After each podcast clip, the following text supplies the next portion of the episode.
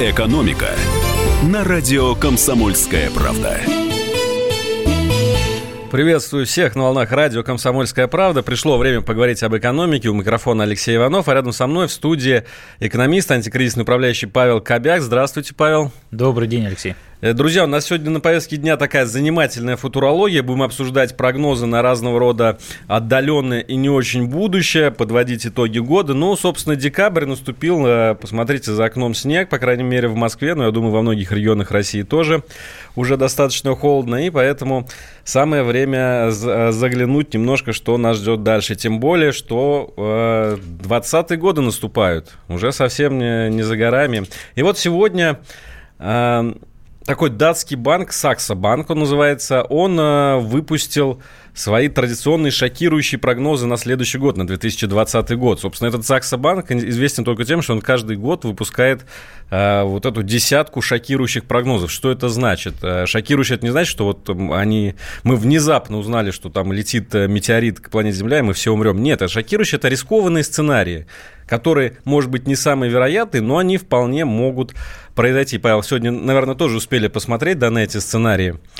Да, конечно, я посмотрел, и еще раз как раз для наших слушателей объясню, что это сценарии, которые маловероятны, но если они произойдут, то они получат такой ошеломляющий эффект для всей экономики. Ну, то, что называется сейчас модным а, термином «черный лебедь», то есть а, это событие, которое мало кто прогнозирует, но которое коренным образом меняет всю повестку дня. Так вот, а, смотрите, друзья, совсем неплохие прогнозы для России конкретно выпускают датские оракулы. В частности, они предсказывают, что возможно резкое повышение цены на нефть. Сейчас она примерно около 60 долларов за бочку колеблется, да, там в районе плюс-минус. Да. И в полтора раза э, датчане подозревают, что она может вырасти до 90 долларов. Это практически э, возвращение к светлым э, нулевым годам, когда были такие цены на нефть, и когда экономика России росла как на дрожжах. Вот э, насколько это вероятно, Павел, вам кажется? Ну, достаточно вероятный прогноз, а при том, что для России, в принципе, это будет очень хорошо, потому что, если вы вспомните, то наш бюджет на 2019 год был сформирован из расчета цены за 49 долларов за нефть. Да, а... все, что, все, что выше, мы складываем э, в кубышку, мы складываем в э, фонд национального благосостояния, мы да. складываем если это будет, в свои резервы. Будет 90 долларов, то, естественно, это будет хорошо. Ну, такое возможно на фоне, конечно, уменьшения объемов добычи добычи сланцевой нефти в Америке, да, и поэтому, если, опять же, здесь какой момент, у нас должно, должно быть с вами два условия. Первое условие – это снижение добычи сланцевой нефти. Второе условие, что Россия и страны ОПЕК договорятся о снижении уровня добычи. Только в данном случае получится такой некий искусственный ажиотаж в спросе, и тем самым увеличивается стоимость.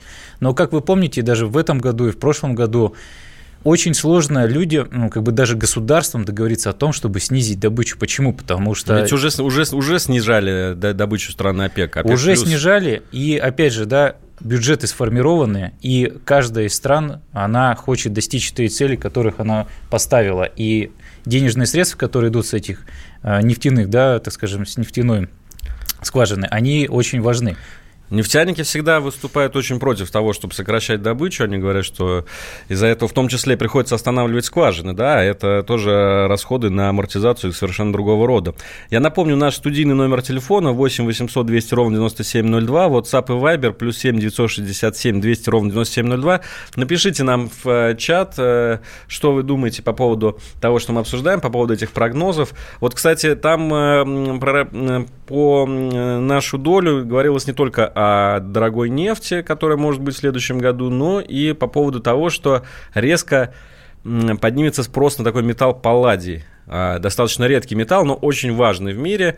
Почему? Потому что он используется при производстве электромобиля. Сейчас мы все знаем, что это тренд, это тенденция, а электромобиль действительно входит в моду на Западе. Э, спасибо Илону Маску и другим его... А, да, как, с кибертраком с, особенно. Да, кибертрак последний тоже подбросил дровишек в эту топку. А, а палладий, э, чем хорошо для нас? Россия производит 40% э, добычи палладия идет из России. Поэтому это очередные доходы в наш бюджет, э, в частности, компаниям, которые металлургически добывающие этим занимаются, и через них через налоги будет пополняться наш бюджет. Так что, в принципе, вот если кто и выиграет от шоков в следующем году, то это мы. Да. Но здесь хотелось бы, конечно, если наше государство, так скажем, поймает вот этот тренд, да, понятно, что государство – достаточно большой механизм, который имеет очень-очень много таких разветвлений, но если мы поймаем вот этот тренд с палладием, да, и используем это как конкурентное преимущество, а тем более 40%, ну согласитесь, если мы даже возьмем любой рынок, на котором ты занимаешь 40%, это очень огромный рынок. Ты влияешь уже на цены, ты влияешь на, на какие-то преимущества для потребителей. И как, наверное, наши слушатели видели уже во многих высказываниях, во многих видео, показывается тренд электромобилей. Да? Все сейчас в нынешнее время заинтересованы в том, чтобы все-таки уделить внимание нашей природе и сделать так, чтобы количество выбросов было меньше, и тем самым за счет снижения, в том числе через наши автомобили, на которых мы ездим. И здесь вот если, опять же, наше государство сможет взять тенденцию мира по поводу электромобиля это было бы хорошо, потому что на сегодняшний момент, насколько мне известно, у нас, в принципе, не поддерживаются как бы, электромобили в стране. Ну, это, это, это же и логично. И вот я, кстати, когда вы говорили, сейчас подумал о том, что Россия может использовать еще этот козырь. Ведь на самом деле э, электромобили – это конкуренты э, бензиновых автомобилей, да, и, и говорится много о том, что они придут на смену автомобилям с бензиновым и с, дизелями, э, с дизельными двигателями. А для России это, наверное, ну, в экономическом смысле тоже не очень хорошо, поскольку это потребление нефти, наш основной э, ресурс, которым, собственно, мы напитываем наш бюджет. Если в мире резко упадет э, потребление бензина, то что тогда будет с Россией? Ну, давайте так, резко, в принципе, никогда ничего не произойдет, потому что это все поступательные движения, и невозможно, продавая там 3-5 миллионов автомобилей в год сразу взять и там 3 миллиона продавать электромобили. В данном случае, на, если посмотреть на финансовые сводки, на различные, да, нашим нефтяным компаниям выгоднее гораздо бензин продавать вообще за рубеж, экспортировать его. И на внутренний рынок им продавать невыгодно, потому что это дешево достаточно для них. Таким образом, здесь получается, мы с вами забываем о том, что у нас есть огромный ресурс энерго, энергоэффективности, да, посмотреть, какое количество у нас ГЭС построенных да, в советское время. И выработка вот этого электричества, она позволит заменить в какой-то мере, дополнить, даже не заменить, дополнить нефтяные компании, ведь электричеством занимаются тоже э, государственные корпорации. И если посмотреть и развить вот это направление, то это лишь дополнительный источник дохода как для государства, так и около государственных компаний, в которых работают десятки тысяч человек и от которых зависит достаточно большое количество семей. А, и датчане еще пишут о том, что может резко вырасти спрос на никель. Еще один наш ресурс, который добывается, очень много его в России добывают. И никель, собственно, тоже нужен для электромобиля, но только для аккумуляторов. Да. Да? Для, для аккумуляторов сейчас э, есть э, выбор либо производство аккумуляторов для электромобилей при помощи кобальта, либо при помощи никеля. Нам, конечно, выгоднее, чтобы а, никель, потому что никеля у нас много, кобальта мало. Кобальта много, кстати, в Боливии, где сейчас идут в последнее время всякие революционные э, движения, и даже была такая конспирологическая версия о том, что все эти беспорядки были вызваны как раз борьбой за кобальт, за то, чтобы э, поставить под контроль производство кобальта в Боливии. Ну, в общем, такие интересные достаточно происходят э, процессы в мире, особенно если смотреть все это с точки зрения э, доморощенных конспирологов. Но я хочу перечислить еще несколько шокирующих, как говорят э, в Саксо-банке, тенденций, которые будут в следующем году. Например, а, они эм, говорят о том, что, скорее всего, Евросоюз продолжит дальше разваливаться, и вот сейчас мы все следим э, за Брекситом, уже такая бесконечная мыльная mm-hmm. опера, да, как Великобритания пытается выйти из Евросоюза. И, значит, в следующем они предрекают, в следующем году будет выходить из Евросоюза Венгрия. Венгрия – это страна, в которой, как мы знаем, э, премьер Виктор Орбан, большой друг России, который очень резко критикует э, евробюрократов. Действительно ли Евросоюз посыпется, как в свое время, мы помним, посыпался Советский Союз, когда тоже начался вот этот парад суверенитетов. Одна страна объявила суверенитет, другая страна. И вот на самом деле, мне кажется, очень похожие процессы. Да, вы правы, в какой-то мере похожи. В то же время, наверное, нужно понимать о том, что уровень развития европейцев, да, и наш уровень развития на тот период, да, на 90-е годы, они немножко разные. И мне кажется, что это популистская идея по поводу развала Евросоюза. Страны достаточно сильные все – главное, нам это выгодно или нет? Может, нам э, нечему радоваться, если Евросоюз э, развалится? Вы знаете, нам можно было бы радоваться, если бы отменили бы санкции, да, и мы бы начали сотрудничать с Евросоюзом, потому что многие бизнесы в тот период времени, когда закрыли все границы, они просто были вынуждены закрыться, и поэтому сейчас радоваться нужно тому, что будет налаживаться отношения между странами. Если мы возьмем с вами просто позицию с того, что есть у нас один орган, да, Евросоюз, с которым нужно договориться, чтобы иметь дружеские отношения, продавать то, что ты можешь продавать, приносить доход, и, и либо у нас появится с вами там 10 партнеров, с которыми с каждым из них нужно договариваться. У каждого из них будут свои интересы, и подстроиться под каждого будет гораздо сложнее, чем с Евросоюзом. Ну и чтобы вы понимали, друзья, а насколько верны могут быть эти прогнозы, я посмотрел, о том, а, посмотрел на то, какие в прошлом году датский банк давал прогнозы на 2019, так вот из 10 сбылся только один а, и то так э, с долей условности Германия была действительно в технической рецессии, а все остальные, там, например, говорилось о том, что Apple может поглотить Tesla, нет, они не сбылись.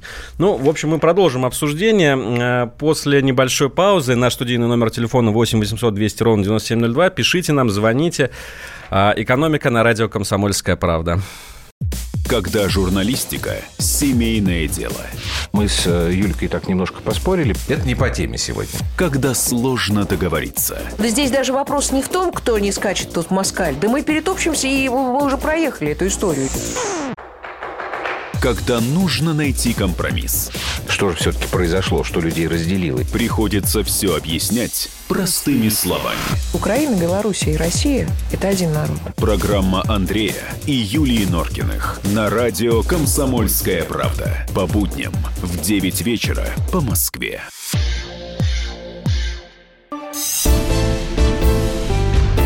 «Экономика» на радио «Комсомольская правда». С вами снова Алексей Иванов и Павел Кобяк. Мы обсуждаем главные экономические темы недели. И я предлагаю поговорить сейчас о крайнем любопытном выступлении Кудрина. Кудрин Алексей Леонидович, все знают этого человека, я думаю, глава счетной палаты в данный момент. Раньше был он и министром финансов, э, э, в общем, много каких должностей занимал. Один из главных э, финансистов, экономистов в нашей стране. А, такой достаточно оплот либеральной мысли, ну, такой государственный, государственный либерал, скажем так. И вот в последнее время Алексей Леонидович, на самом деле, а, очень часто высказывается по совершенно разным делам, не только по вопросам а, непосредственно связанным с деятельностью счетной палаты, очень много говорит о том, как нам правильно жить, как нам обустроить Россию практически по-солженицынски. Вот. И в, буквально вот пару дней назад он выступал на Общероссийском гражданском форуме. И э, достаточно интересные вещи там говорил. Вот, допустим, э, такой, я сейчас заци... Э, будет цитата прямая из Кудрина. «Мы в период советского времени утратили ряд институтов, необходимых современному обществу а именно саморегуляция, ответственность граждан, гражданское общество, влияние политической конкуренции и прочие, которые были теми институтами, которые создали лучшие образцы. И Кудрин говорит, что создать каким-то указом или распорядительным актом со вчера на сегодня это невозможно, это нужно выращивать, стало быть. И вот поэтому мы оказались в ловушке. В ловушке в экономической. То есть э, речь шла о чем? Речь шла о том, что э, России нужна модернизация. И государство это прекрасно понимает, что нужна модернизация в экономике. Но э, совершить этот э, модернизационный рывок никак не получается у государства. И вот э, Кудрин нашел виновных. У нас нет, собственно, гражданского общества, у нас нет а, политическая конкуренция – это те а, вещи, которые мы потеряли за 70 лет советского строя. Это вот позиция главы счетной палаты. А, Павел, как вы это прокомментируете? Действительно ли нужно теперь э, столько же 70 лет выращивать в стране гражданское общество, чтобы у нас что-то могло поменяться? Или, или, или иначе мы будем так в этом инерционном сценарии жить? Ну, вообще, Алексей Леонидович как сказал, что мы с тем устоем, с теми структурными элементами, которые у нас есть, мы можем просуществовать еще 20 лет, может быть, 20-30 лет. Но просто результат от того, что мы будем существовать 20 лет, он будет другой по сравнению с тем, что если мы начнем модернизировать.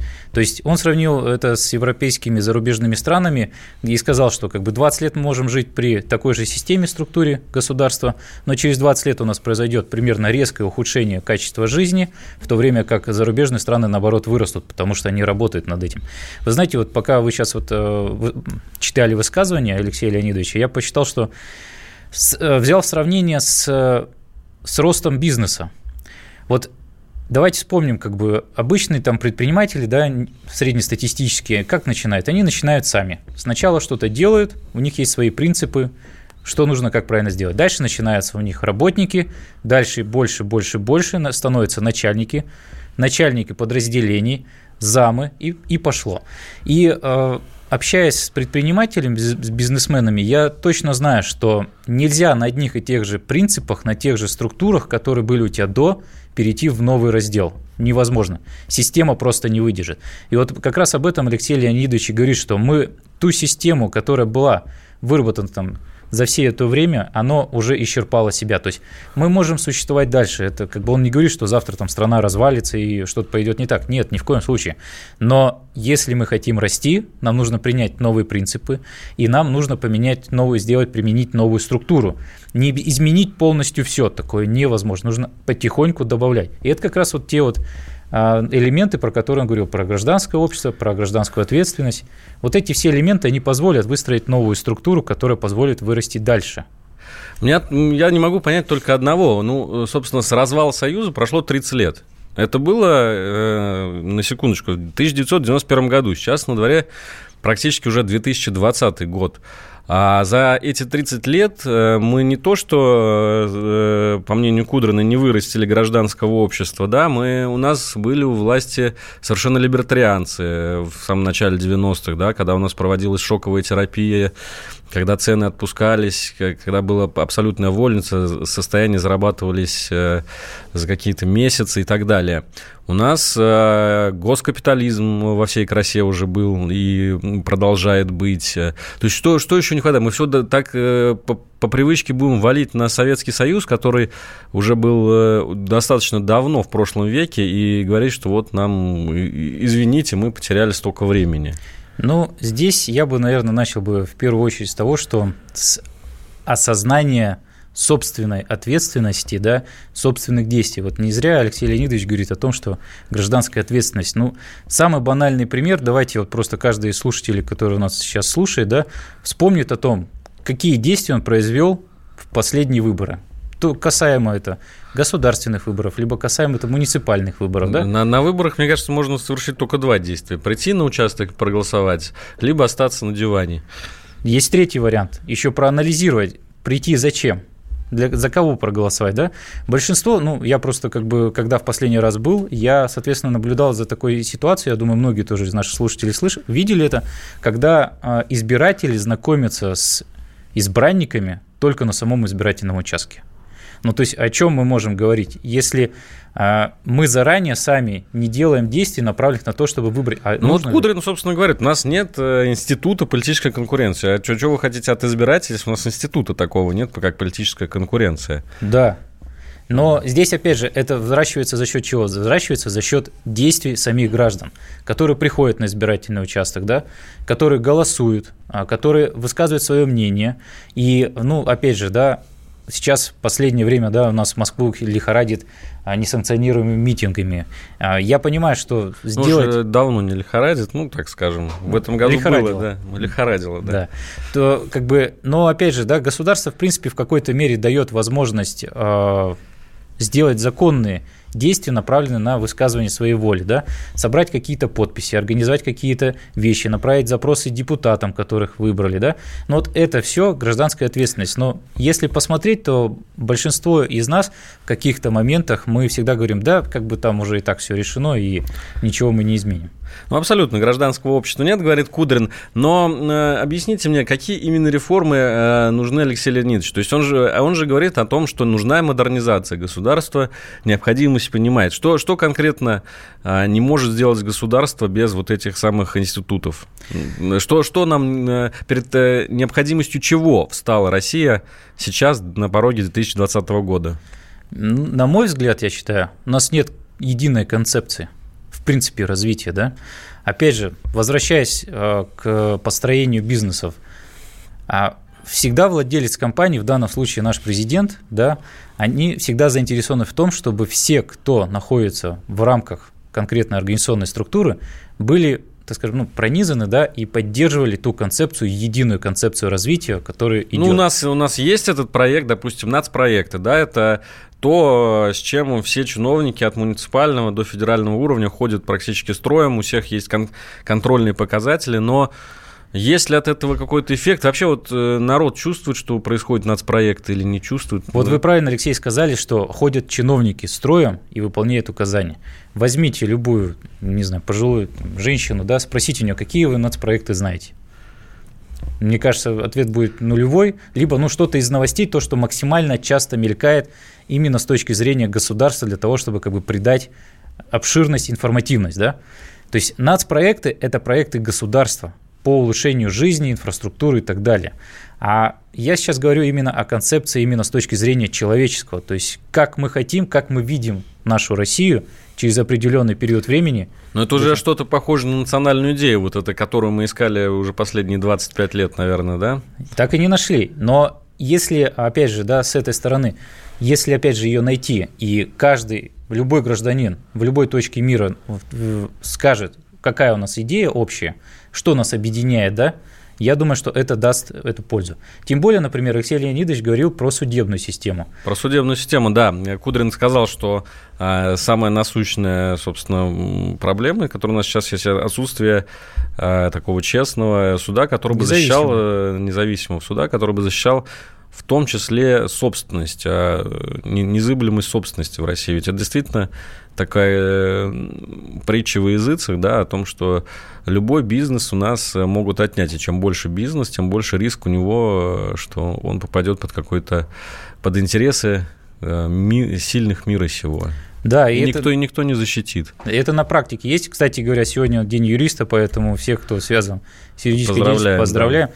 И не, э, очень часто возникает такая ситуация, э, что наши бизнесы, да, действительно не могут люди некоторые, да, бизнесмены, сделать организацию какой-то э, достаточно большой. Почему? Потому что как только появляются определенные обороты, например, по выручке у тебя, сразу же тщательное внимание, например, со стороны налоговой инспекции.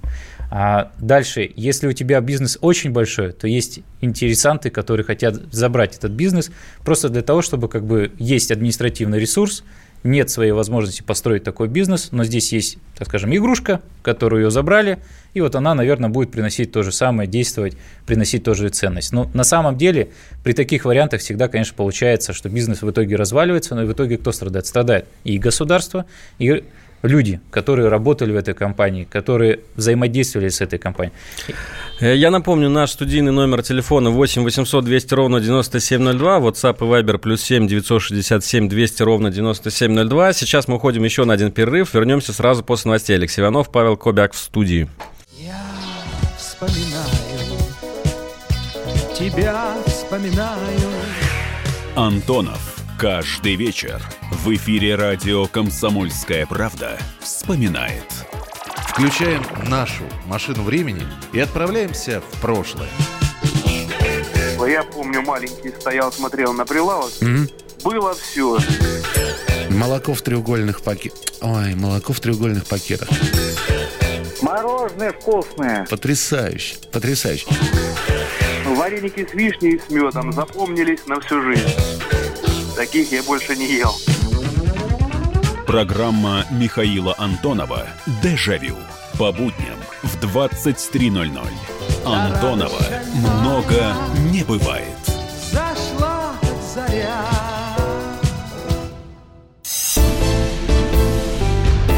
«Экономика» на радио «Комсомольская правда».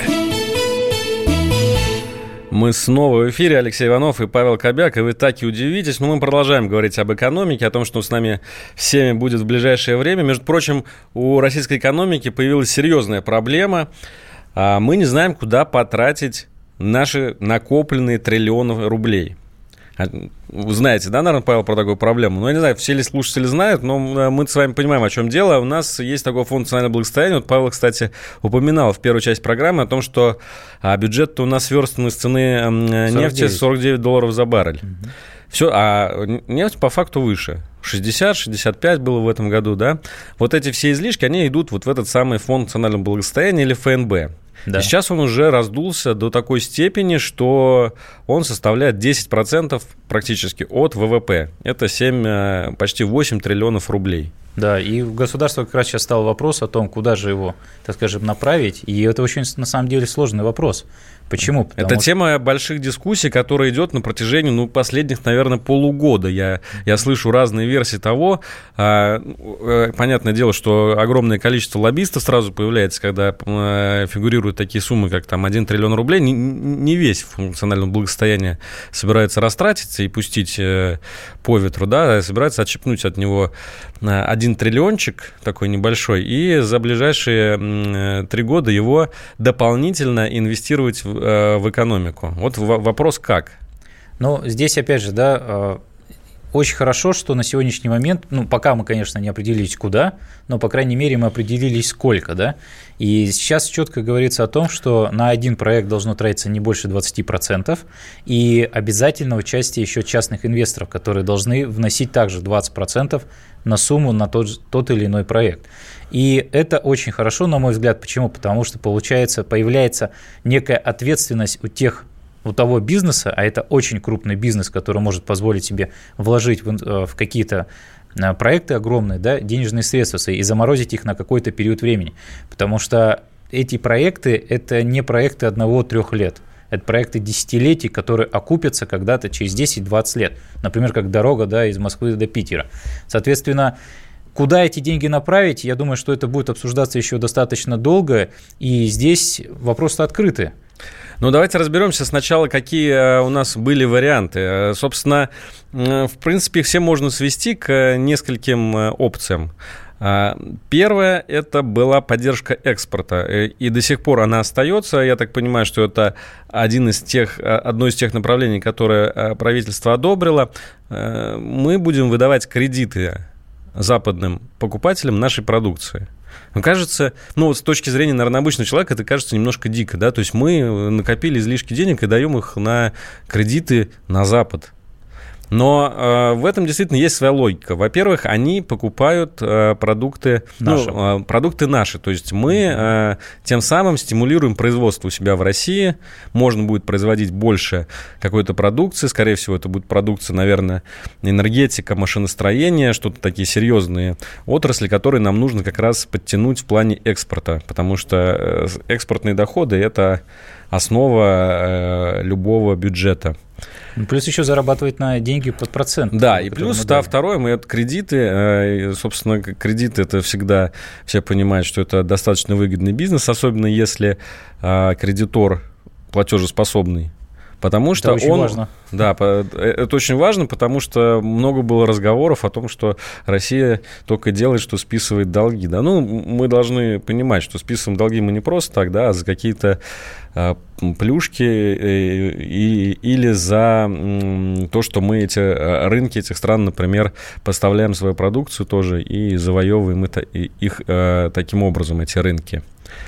А, ну, второй вариант, помимо поддержки экспорта, это вечное, самое, самое любимое, это строительство инфраструктуры. Вот то, о чем вы говорите, всегда э, еще, наверное, с 19 века строительство дорог, железных дорог, мостов, тоннелей и так далее, это считался один из самых лучших способов поднять экономику. Мы помним, что Рузвельт, например, этим занимался, ну и другие деятели, не будем называть какие э, в 20 веке, э, то, то, тоже применяли э, этот метод. Ничего в нем плохого нет, но Действительно ли это поможет массы, массам населения или только непосредственно подрядчикам этих проектов? Ну, здесь очень хороший этот вопрос. И опять же, да, куда потратить денежные средства, тем более 1 триллион. Я, если каждый слушатель наш просто представит, сколько это денег, в каком эквиваленте, да, я думаю, что даже, в принципе, большинство из нас не представит, сколько это налей и что это нужно сделать. А в части, если немножко просто обобщить, э, действительно, эксперты говорили вообще о том, что К сожалению, к сожалению, такая ситуация сложилась, что э, инвестировать деньги из Фонда национального благосостояния в другие иностранные государства гораздо выгодней, чем эти деньги вложить к нам в страну. Это достаточно плохой признак. Почему? Потому что, значит, у нас нет каких-то оснований, нет каких-то площадок, которые позволили бы эти деньги преобразовать в еще больше денег. И не только заработать, но и сделать так, чтобы уровень жизни каждого из россиян увеличился. Ну, по крайней мере, ограничен на той территории, которой будет какой-то проект. Опять же, да, сейчас очень сильно развивается нефтехимия, я знаю. А, соответственно, инфраструктурные объекты, которые построить, ну, вот давайте так, построили какой-то большой мост огромный. Да, действительно, он соединил определенные территории. Но с точки зрения государства, с точки зрения там, 110 миллионов э, человек, как он повлиял на экономику? Никак. Поэтому инфраструктурные объекты, ну, я считаю, что нужно и выбирать их с точки зрения того максимального эффекта для всего не только для, правильно, как вы сказали, для тех, кто подрядчики строит. Безусловно, как бы без подрядчиков никуда здесь не уйти. И это люди действительно опытные, эксперты, которые должны реализовать такие мощные на государственном уровне проекты. Но рассматривать эти проекты необходимо с точки зрения эффективности для каждого из сторон. Ну для... вот, например, в Китае все, все, может быть, слышали о том, что они очень активно развивают высокоскоростные магистрали железнодорожные. И это действительно такой проект, который требует огромных вложений. В России тоже считают, просчитывают многие проекты. Москва, Санкт-Петербург, Москва, Казань.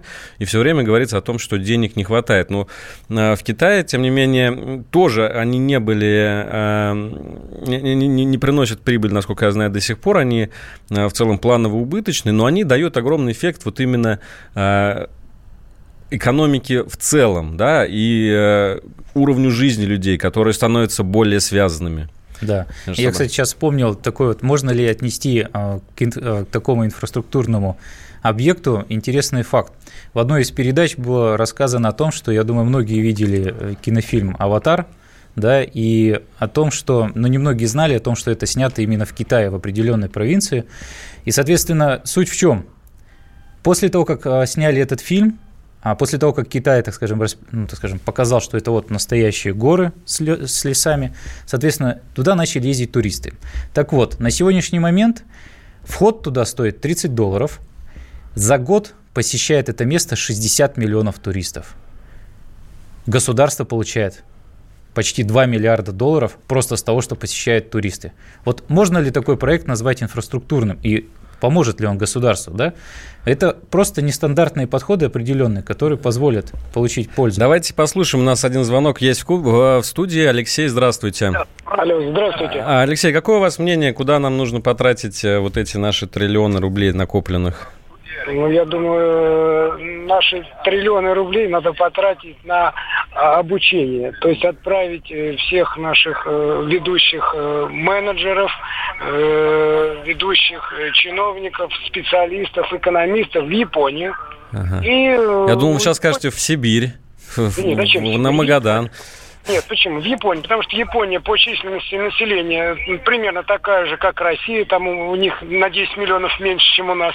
Протяженность автомобильных дорог такая же. Но хотя... протяженность страны там другая. Одно не, дело... Не, не, не, там плотность населения просто очень автомобильных дорог в России и в Японии одинаковая. Но плотность Знаете? между городами, плотность проживания Нет, людей совершенно разная. Нет, протяженность автомобильных дорог у нас Россия большая, а протяженности меньше. Ну, понимаете, да? На количество, количество километров одинаковое, что в Японии. То есть у них дороги везде. Не как у нас, знаете, там отъехал замкат, а там в деревню грязи дороги нет. А у них есть там дорога. А чему получить нужно?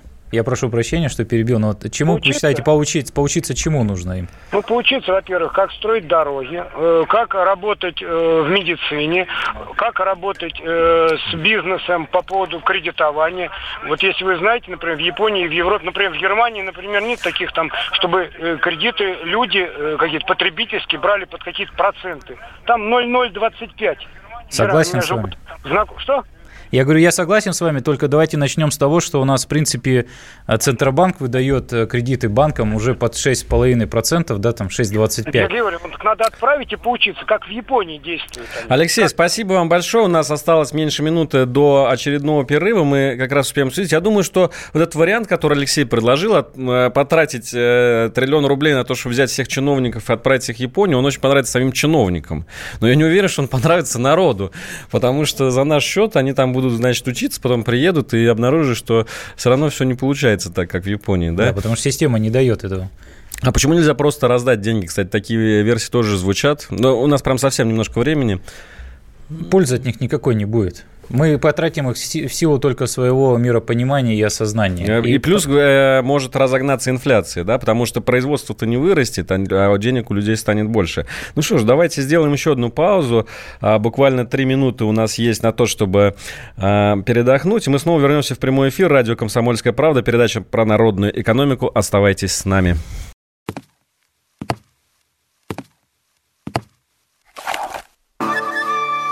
Это была тяжелая неделя. Хороший, Ребята, давайте жить дружно. плохой, Понимаете, не признавали у одного кандидата подпись его родного отца. злой. А вот что у нас в России, вот что у нас в России. Бред, да? Николай Платошкин подводит итоги недели. Каждую пятницу на радио «Комсомольская правда» в 6 вечера по Москве. «Экономика» на радио «Комсомольская правда». Алексей Иванов и Павел Кобяк в прямом эфире радио «Комсомольская правда». Обсуждаем экономику. Я предлагаю вернуться на бренную землю, а то мы ушли в такие высокие материи, куда потратить триллион рублей, э, как будто это от нас зависит, действительно, да, Э, фонд национального благосостояния, шокирующие прогнозы. В общем, давайте что-нибудь попроще, а, собственно, что проще, чем Новый год, который движется к нам на всех парах. И вот сегодня очень интересное исследование вышло о том, сколько же россияне собираются потратить на Новый год. Э, И, мне кажется, достаточно оптимистичные, э, если с точки зрения экономиста на них смотреть, э, цифры. Значит, новогодний стол в среднем обойдется россиянам, ну, они так, по крайней мере, планируют 10 тысяч рублей. И подарки, подарки, кому они собираются дарить. Вот тоже очень интересно. Самые дорогие подарки россияне готовы подарить самим себе. То есть вот, э, ну, есть такая практика у нас, э, знаете, так, э, конец года и чем-нибудь себя побаловать. И вот я, и, и очень резко возросла эта сумма. Если в прошлом году на этот вопрос отвечали люди, что они готовы где-нибудь за 5, 5,5 тысяч рублей себе что-нибудь такое приобрести, то в этом году уже средний человек, которого опросили, говорит, 10 тысяч рублей, вот я на 10 тысяч рублей себе что-то куплю. Я считаю, что это прям очень даже неплохо. Э, э, Люди говорят, давай, давайте спросим у наших слушателей, сколько они готовы потратить в этом году на Новый год, и самое главное, за что они хотят наградить себя в этом году. Ну, то есть подарок это же не просто так, нужно быть, как мы помним э, из детства, хорошим мальчиком, да, чтобы Дед Мороз тебе что-то принес. Вот вы себя за что хотите наградить, что, что вы в этом году сделали хорошего, и, может быть, э, озвучите, какие подарки вы э, хотите себе сделать или своим близким. Наш студийный номер телефона, куда можно звонить и отвечать на этот вопрос, 8 800 200 ровно 9702, или, если вы не любите м, говорить, можете написать буковками на WhatsApp и Viber плюс 7 967 200 ровно 9702. Ну вот смотрите, я назвал уже, пока мы ждем звонков, 10 тысяч рублей это м, подарки самим себе россияне. А вот на друзьях они в этом году, ну, россияне они, мы, э, собираемся сэкономить. Потому что подарки для друзей стали немножко пониже мы оценивать. Если в прошлом году 3 700 в среднем люди называли так, ну, там 4, 3, 3 700, то э, в этом году уже планочка снизилась до 3 300. То есть мы начинаем больше дарить самим себе и меньше... Забирать у других.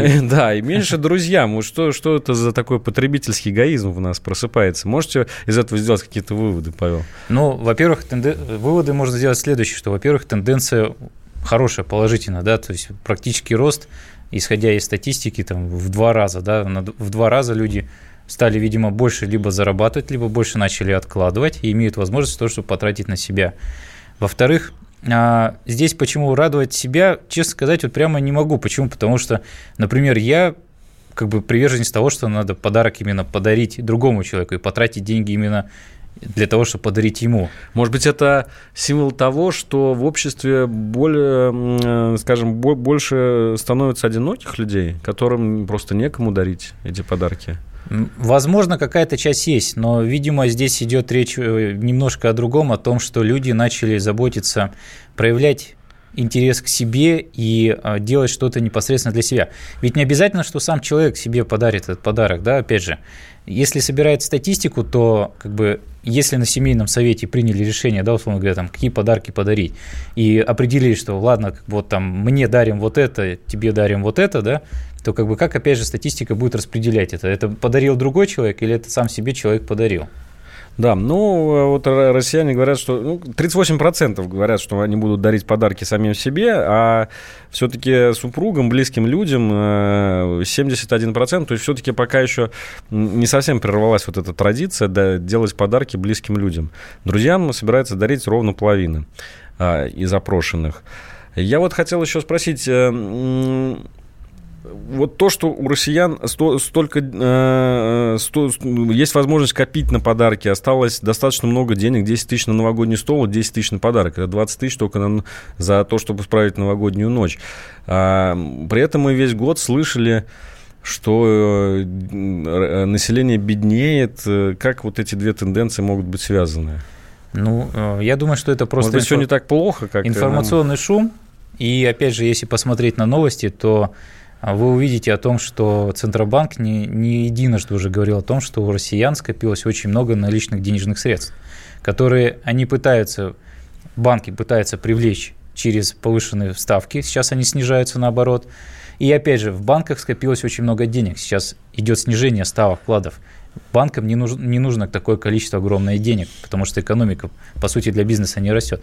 И получается, что наши люди, я считаю, что мы всегда запасливые и у каждого есть какая-то кубышка, куда они складывают, складывают, складывают дополнительные деньги. Если вспоминать э, события, допустим, годовой давности, я помню, что очень многие прогнозировали, что 2019 год будет очень сложным для России, что, возможно, вот эти самые шокирующие прогнозы, причем не в положительном ключе, а в каком-то негативном ключе, что а, там, помните, было НДС поднимается с 1 января, что же с нами будет, цены пойдут вверх и так далее. В итоге вот мы сейчас в декабре, конечно, еще надо постучать по дереву, а, чтобы целый месяц прошел достаточно спокойно, но, в общем, каких-то вот таких потрясений, как мне кажется, экономических в этом году не было. Ну, то есть была такая, конечно, а, то, что называется стагнация, да, наверное. Чуть-чуть выше нуля там э, все показатели были, причем говорят, что осенью все-таки пошло оживление. Но, по крайней мере, не в минусе, никаких там э, обвалов рубля не было, никаких не было резких всплесков безработицы. Вот по, по вашему 2019 год э, в экономике чем запомнится? Спокойствием и стабильностью. Вот, ну, на мой взгляд. Потому что, действительно, как вы правильно сказали, ничего шокирующего не произошло, каких-то резких изменений не произошло. Соответственно, самое такое вот экономическое, да, это, наверное, спор между США и Китаем и отключение компании китайской, да, полностью от всего программного обеспечения. Вот это, наверное, такие самые последние осенние новости. В нашей же стране, с одной стороны, это хорошо, то есть у нас идет как бы все стабильно в какой-то мере, как развивается. В то же время мы с вами понимаем, что стабильность – это тоже нехорошо, потому что стабильность означает, что ты не растешь. И в данном случае хотелось бы, чтобы в нашем году, в уходящем уже году, да, так можно говорить, были события, которые бы говорили о том, что у нас идет рост, но пока стабильность. И это, с одной стороны, хорошо. А, давайте, у нас заканчивается время передачи. Еще три а, тенденции прошу вас выделить на следующий год. Что, по вашему мнению, в следующем году нас будет ждать? Ну, какие-то основные э, тренды? Ну, основные тренды, я считаю, что будут следующие. Это развитие э, государственных проектов обязательно в следующем году.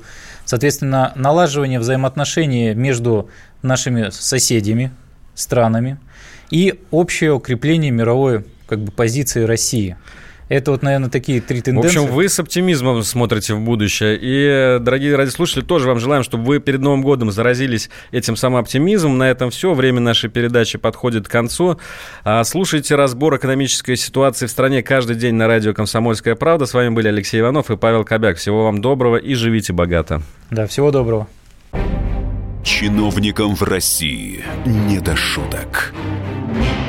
За них взялись Андрей Рожков и Михаил Антонов. Курение запретили, на остановках запретили, курение в подъездах, на балконе запретили. Можно под балконами запретить? Вот я вас вот комитет по здоровью забыл спросить еще. Я, я к слову так просто. Как ты народу в глаза смотреть будешь на следующих выборах после этого? Они на шестисотках пашут из всех зверей, только у них жук колорадский, а тут у тебя два верблюда. Два, Антонов. Это один там жена еще. Извини, э, не не узнал. Каждую пятницу в 10 вечера по Москве на радио «Комсомольская правда». Бюрократию и глупость вышибаем смехом.